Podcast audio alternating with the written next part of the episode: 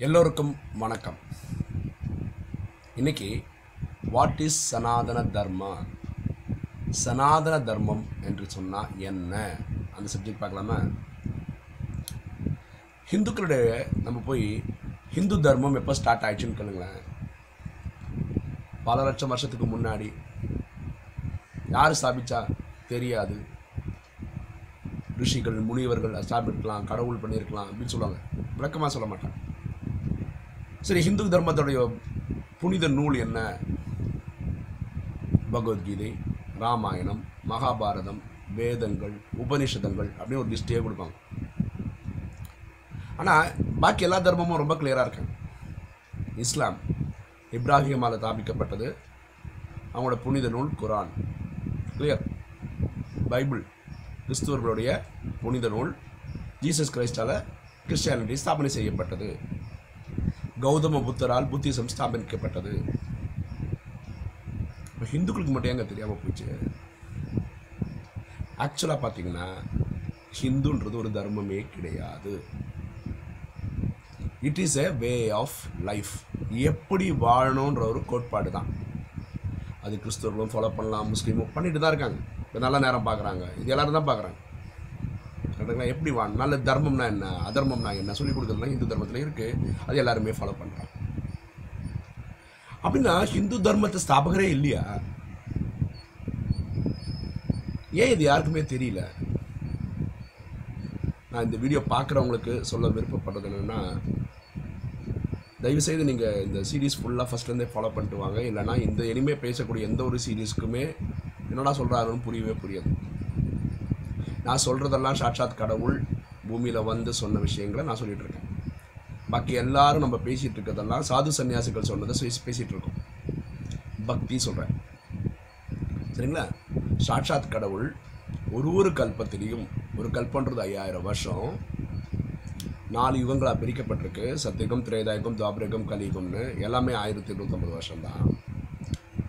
இதை கேட்குற சில பேருக்கு நினைக்கிறாங்க இது கூட ஒத்துக்க மாட்றாங்க.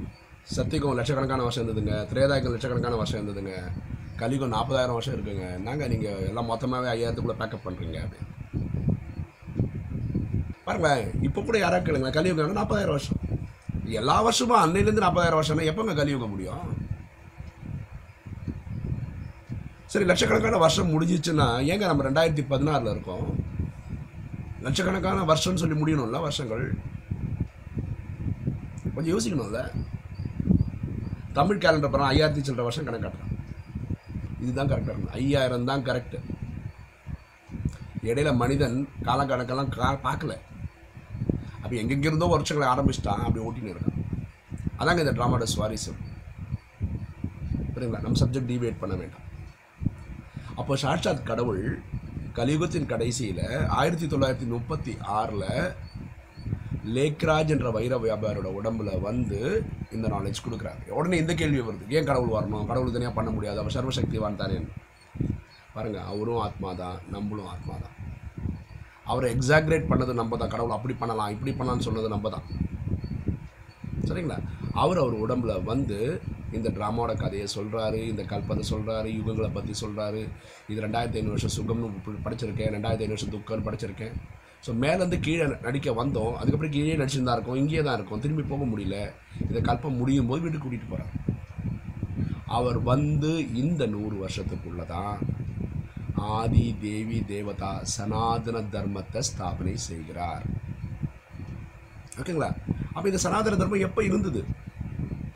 சத்தியுகத்தின் முதல் நாளில் இருந்து திரேதாயுகத்தினோட கடைசி நாள் வரைக்கும் சனாதன தர்மம். ரெண்டாயிரத்தி ஐநூறு வருஷம் சனாதன தர்மம் தான். ஏன் இது ஆதி தேவி தேவதான்னு சொல்கிறாங்க ஏன்னா இந்த சனாதன தர்மத்தை ஃபாலோ பண்ணவங்க தேவதைகள். ஓகே தேவதைகள்னா தெய்வீக குணமுள்ள மனிதர்கள். முப்பத்தி மூணு கோடி பேர் தான் இந்த சனாதன தர்மத்தை ஃபாலோ பண்ணியிருக்கிறாங்க. அப்படின்னா என்ன?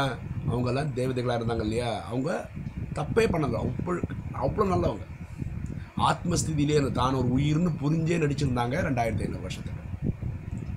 இந்த திரேதா முடிஞ்சு துவாபரகம் ஸ்டார்ட் ஆகும்போது தான் மனிதன் தன்னை ஆத்மான்றதை மறந்து மனிதன் புரிஞ்சுக்கிறான். உடம்பு உடம்பு தான் நான் புரிஞ்சுக்கிறான்.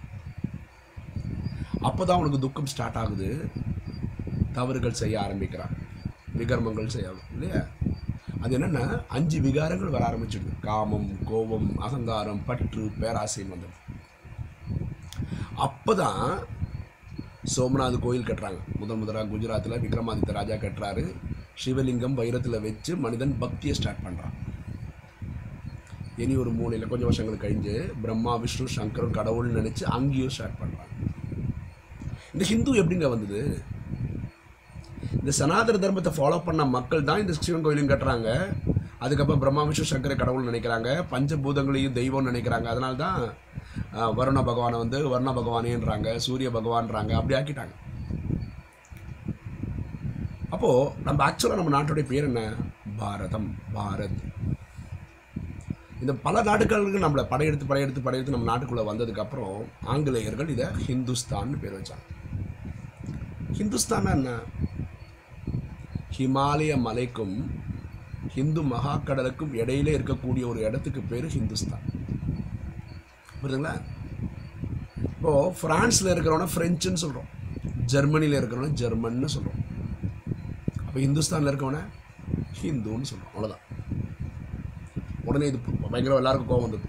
நான் நான் ஹிந்துலாம் கிடையாது. நான் கிறிஸ்டியன் நான் பாருங்கள் இந்த இடத்துல இருக்கவன் பேர் ஹிந்து அவ்வளோதான் இது புரிஞ்சுக்கிறதுக்கு ஒரு சக்தி வேணும் அவ்வளோதான் ஏன்னா ஹிந்து தர்மமே இல்லைங்க. நான் இந்தியனே இல்லைன்னு சொல்லிக்கிற மாதிரி அது. இந்தியான்னு பாரதத்துக்கு ஒரு பேர் இருந்து அது இந்தியன்னு சொன்னால் எல்லாருக்கும் ஓகேன்னா ஹிந்துஸ்தானில் இருக்கிற ஹிந்துன்னு சொல்கிறதும் ஓகே தான்.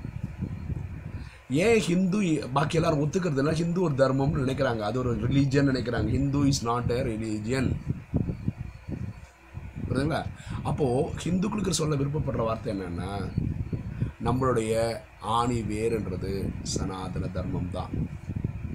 அதை ஸ்தாபனை செய்தது சாட்சாத் கடவுள் சிவன் தான் அது ஸ்தாபனை செய்யக்கூடிய காலகட்டம் வந்து ஒரு கல்பத்தில் கலியுகத்தின் கடைசியில் சங்கம் விதத்தில் பரமாத்மா இந்த பிரம்மாவின் உடலில் வரும்போது தான் ஸ்தாபனை செய்யப்படுகிறது. அது நடைமுறைக்கு வர்றது வந்து சத்தியுகத்து முதல் நாள்லேருந்து நடைமுறைக்கு வருகிறது. அப்போது இந்த இந்த ட்ராமாலேயே முக்கியமான தர்மங்கள் நாலே நாள் தான்.